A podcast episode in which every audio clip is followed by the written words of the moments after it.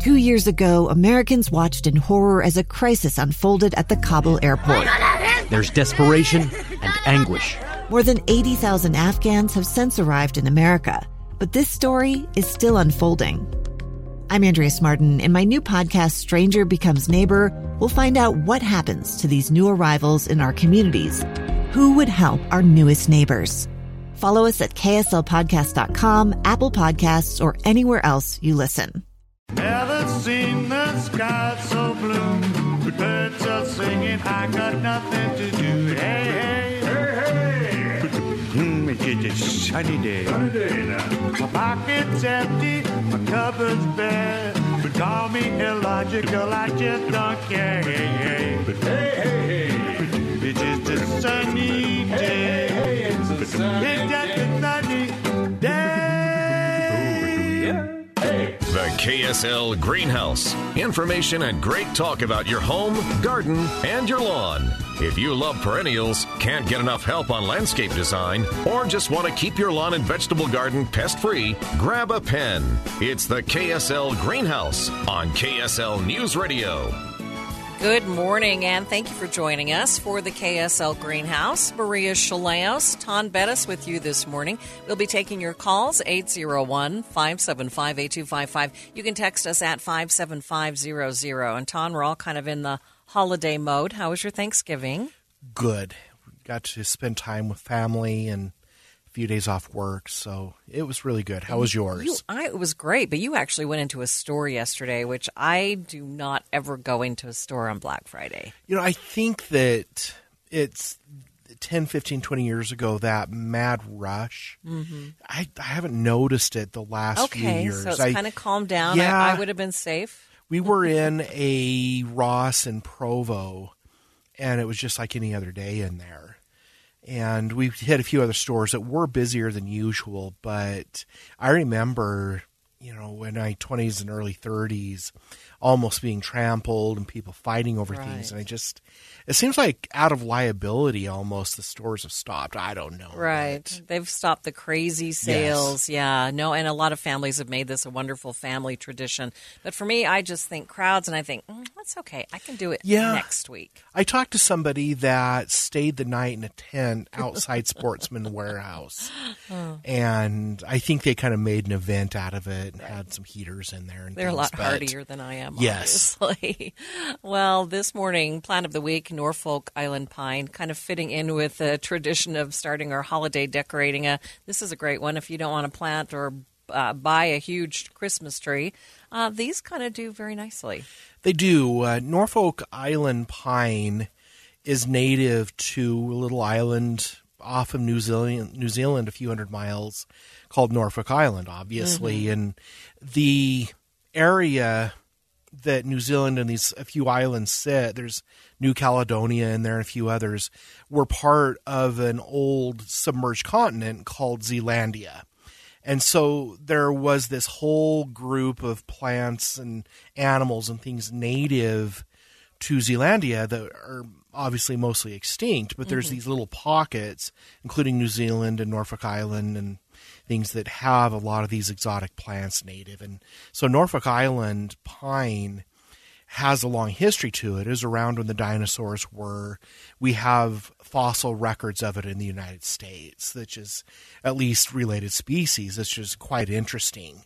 But they were discovered by European settlers. The Polynesians and other groups of people knew of them, obviously, but they were discovered by European explorers in, I think, 15 or 1600s and brought back to Europe and then North America, grown in conservatories and things, and it was found that they are a very usable houseplant. Right. Not only are they smaller, but they're the ones that you see in the grocery stores, and, you know, they're potted up and but they have much daintier, I'm going to use that word, daintier, softer kind of branches. They do. They are one that almost, when they're young, look like an upside-down pine tree. Sometimes they're inappropriate, called umbrella pine. Mm-hmm. But they are one that are very distant related to pines and things. They're kind of in the same... I don't even know how to describe it, but, you know, very, very distantly related. And one thing I will say about them is they're actually quite easy to take care of. Okay. And we shouldn't really, if you like houseplants, they shouldn't be discarded after Christmas because they will live for years and years as a houseplant. Okay, but can you ever put them outside? Yes, very carefully. Now, they grow in Southern California and Central and South Florida outdoors. So they might do well in St. George, but not here. Well, not even St. George, but what you would have to do is put them in a pot and then very slowly transition them to them being a patio plant. Mm. And so just, you know, a half hour of shade one day and then just slowly over a couple of weeks, get it accustomed to probably bright shaded light, maybe on the north or east side of a home. But, yeah, you can put them on your patio. And then you would, you know, we talked about last week about quarantining and things, bring them back in and get them accustomed to lower light levels in the house. So if someone happens to be listening in Los Angeles or San Diego, absolutely, they can be grown outside. You can plant it outside for sure. Yes. These will tolerate cooler temperatures. So if you have a basement room that happens to have like a daylight basement, bright light, but the heat isn't as great down there, they do really well in temperatures in the 50s and 60s because where they are native, it's actually kind of warm, subtropical, closer to maybe something like Orlando or a little farther north where they can get a little bit of cool temperatures in the winter.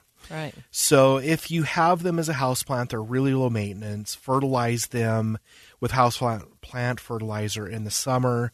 They don't need a lot in the winter. You know, keep them away from heat registers, drafty doors leading outside, but they're actually one that will live for years and they're very easy to take care of. How big will they get, though? If they are in a container and you only transplant them every 2 to 3 years, they will only grow between 3 and 6 inches a year. Okay. So they'll stay down, but if you put one in a larger pot and give it ample fertilizer, in the wild, these want to be 50 to 100 feet tall. And but I could see where they'd be really neat on the patio in the summer for sure. I've seen several situations where people have planted these in large buildings in the soil, and they're 30 feet tall. You know, BYU had some for a while in one of their buildings. There's a company here in the north part of Salt Lake that has some. J&J Nursery used to have some planted, and especially when they're planted in native soil, their growth rate speeds up. But in a pot, if they have a lot of soil, a lot of nutrients, they will grow. And so in a pot over the years, it isn't unreasonable for them to get 8, 10, 15 feet tall. But if you transplant them less often, they won't get that big. Right. This is a great option for someone who doesn't have a lot of space, if they're in an apartment, or someone who is maybe in a senior center. I mean, these are just kind of the perfect size to still have a Christmas tree but not have it be too overwhelming. Yes, and they're great for that. I know that.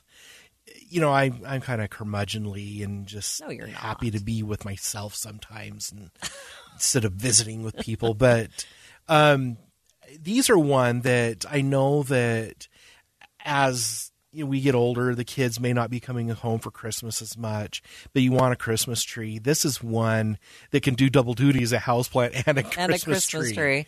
Well, there are so many cute. I actually bought one for my mom in her later years and because she refused to put up a tree anymore. But there were so many cute little tiny ornaments you could put on them. So yes, they can be super festive and super fun. They can be, and they're just one that are super durable. There are a few other relatives that you occasionally find in garden centers. One of them is called Monkey Puzzle Tree. What? And they call it that because the tree, someone said that it would be a puzzle for a monkey to climb because the leaves on it or the needles are very sharp. It's a little more hardy than this one, but you'll see them sometimes outside as kind of a novelty. But there's some other ones out there that you can look at. But 95% of the time, if you're finding what are called aricaria or species, the Norfolk Island pine is going to be the most common, the most friendly to you if you run into it, and the easiest to take care of. And now I want one really badly. A monkey puzzle? No, one of these, the Norfolk Island pines. Okay. Well, maybe. But so what kind of light did you say it needs? Now I'm trying to decide, bright filtered light. They can tolerate moderate light if you transition them to it, but bright filtered light. So off to the side of a west or south window, turned weekly just so that they keep the foliage all the way around. All right. Phone lines are open. You can find out more about the Norfolk Island Pine on the KSL Greenhouse Facebook page. We have an article already up for you. Number to call for with your questions. Phone lines are open, 801-575-8255. You can also text us your questions at 57. I'm Dave Cawley, investigative journalist and host of the podcast Cold. In October of 1985, a woman named Cherie Warren left work at a busy Salt Lake City office to meet her estranged husband at a downtown auto dealership. She never made it home. Cherie's car surfaced weeks later in Las Vegas, in the parking lot of a hotel casino. No one knows how it got there. Strange. It was strange. Both Cherie's estranged husband and her boyfriend raised suspicion for investigators. I kind of thought that he might have done something. But no arrests were ever made. In Cold Season 3, we dig into double lives, make new connections in the case, and examine the difficulty raised by reasonable doubt. We want answers just as much as anyone else. They have creeps like that now, too, so nothing's changed. That's the new Cold Season 3, The Search for Cherie, now available anywhere you get your podcasts. Good morning. Thank you for spending your Saturday morning with the KSL Greenhouse. Maria and Ton with you. We are taking your calls, 801-575-8255. You can text us a question at 57500. First listener, Ton, says, do you have any information on a tree named Prairie Stature Oak? They've seen pictures, but no information on how well they do in Utah.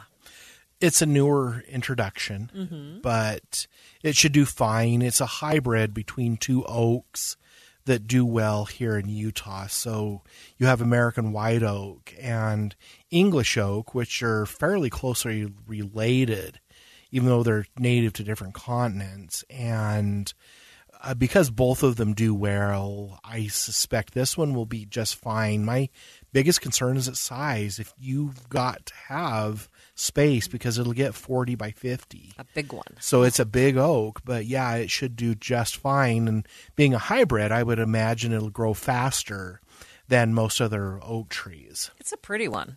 It is. Wow. Has kind of a rough pyramidal shape to it instead of rounded. A little bit more formal shape, which I think is very pretty. Yeah. Is this one a clean tree or a dirty tree? Well, it'll form acorns, and they will probably not really start to form until after 5 to 10 years in the ground. And they'll only be heavy every 2 to 3, maybe even 5 years. Not every year, but yes, it does produce acorns. That's just kind of what it does. Oaks do. Yeah. Yeah. So they may not be viable being a hybrid. I suspect they will be. But over time, it will produce those acorns, and they need to be prepared for that. But any large shade tree, with very few exceptions, you know, if you plant maples, you're going to get the SMARs, the helicopters. If you plant honey locust, a lot of those are seedless, but a lot of them revert and produce those bean pods. So that's the other thing to take into consideration. But this is a tree that, if it is treated well, will be around long after we are dead. So the next question cracks me up, honestly, because it starts out with the garden quack says, put Epsom salt and Listerine on lawns, and they want to know any truth to that. No. Well, I'll take that back. They're a quack, so. I think we should name the person we had a conversation about a few weeks ago. I'm going to deem him the person who should. It could have been a woman. Well, it could have been, but the person we were talking about is he who should not be mentioned. Oh, right. That's what we'll call him, Voldemort, the horticulture Voldemort. No, the Epsom salts are magnesium sulfate, or is the chemical name, or chemical, or the compounds, or elements, whatever, until I failed chemistry. Oh, don't look at me. I was worse than you. No, but if you've tested your soil and it's short in those, maybe, but the other part of the Listerine is just, like I said. Why would you say Listerine? I mean, it tastes so bad that maybe you want to spray it on your lawn because you can hardly handle the stuff. Mm. But I mean, otherwise, I just don't think. Man, I just go get a spray with micronutrients in it. You can pick one up for $6 or $7 and spray it on your lawn. And not worry that it's going to kill the lawn. Yeah, you're going to pay $4 or $5 for Listerine, another $4 or $5 for Epsom salts. You're not going to have the rates to mix them. Yeah. So this is another one of those things to where that's one way they get us is that, you know, you've got some folksy guy or someone folksy sitting on TV. They probably have a beard and, you know, sitting in a rocking chair saying, well, you know, my wisdom says you need to put Epsom salts and Listerine on your lawn. And you're okay. Well, but in fairness, they call themselves the garden quack. Yes. And that's, I think they realize this is probably not something that they should be doing just because they're wasting money. Is it going to harm anything? Probably not. But is it going to benefit anything? Probably not. So I wouldn't waste my money. Now there's a lot of old timey wisdom saying use Epsom salts when you plant roses. And again, to really know if you need to use them, you need to test your soil. You know, they're really good for soaking your feet. Just put in hot water, soak your feet. It's really good that way. It is. So proper usage. Yeah. For the former pseudo horticulturist who should not be mentioned, this is another one of those recipes of nonsense. And just get some micronutrients from your garden center and put them on your lawn if you need them. All right, Beth is in Mapleton. Good morning, Beth. How are you this morning? Good morning. I'm good. Just have a problem with this big old maple tree. It's not really old. I expect apples and pears not to shed their leaves very soon, but this one hasn't lost a leaf, and it's green and big. How long are we going to have to take care of that? And when it falls, its leaves do finally fall. When will that be? And will we have to get them off the property when they fall? Well, this is one of those things that I wish we could play, you know, that old song for every season. You know, they're... You know, it's just we're going to have to be patient. Bought my mom's old records to do that. The answer to this is just be patient. We went from warm to cold too quickly, and many trees have not had time to go through the physiological processes of actually shedding their leaves. And so I think that the maple will be okay. You know, if we get heavy, wet snow, it could break some branches out. But this has happened 3 or 4 times in the last 10 years, and every time the trees have come through.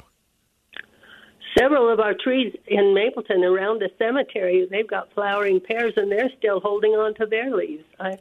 You see this with flowering pears especially, sycamores. There's several of them. It was just really uncommon for trees like the lindens and the maples to do this, but we transitioned from warm to cold so quickly that the trees just kind of scorched from the frost. You know, I guess they froze. The same damage, but they froze to the tree, and so eventually they'll fall off. But in a lot of situations, it may be next spring. That's what I thought you said. But my son's got a big linden tree, and it's still got 3/4 of its leaves, and he's got a oak tree right by it, and it's still got its leaves. All my oaks leaves are down. But yeah, some of the oaks have a genetic tendency to hold their leaves for the winter until spring. And so it could just be the genetics of the tree. English oak has a tendency to do that, to where a lot of our native oaks will drop. And so there's it's either probably an English oak or has English oak genetics in it, and that's what's causing. Well, my oaks are okay, but this one oak just hasn't. But the others are all gone. But is there anything we can do to spray an oak tree to keep it from forming acorns? I'm tired of raking acorns. Well, you can look at a label for a product called Florel, and it's just spelled Florel, growth regulator, and see if you can find something on that that it will take care of it. You'd have to spray when the tree have the catkins on and spray those catkins themselves. All right. Beth, thanks so much for your call this morning. We need to take a break for the bottom of the hour news. Number to call, 801-575-8255. Richard, you're up next when we come back. Number to text, 57500. It's the story of an American held in a dark Venezuelan prison. Then all of a sudden, they all kind of lined up. They pointed their guns at me. And this is the point where I thought, I'm going to die today. I'm Becky Bruce. I spent a year working on Hope in Darkness, which now has more than 2 million downloads. Find it on kslpodcast.com or wherever you listen to podcasts.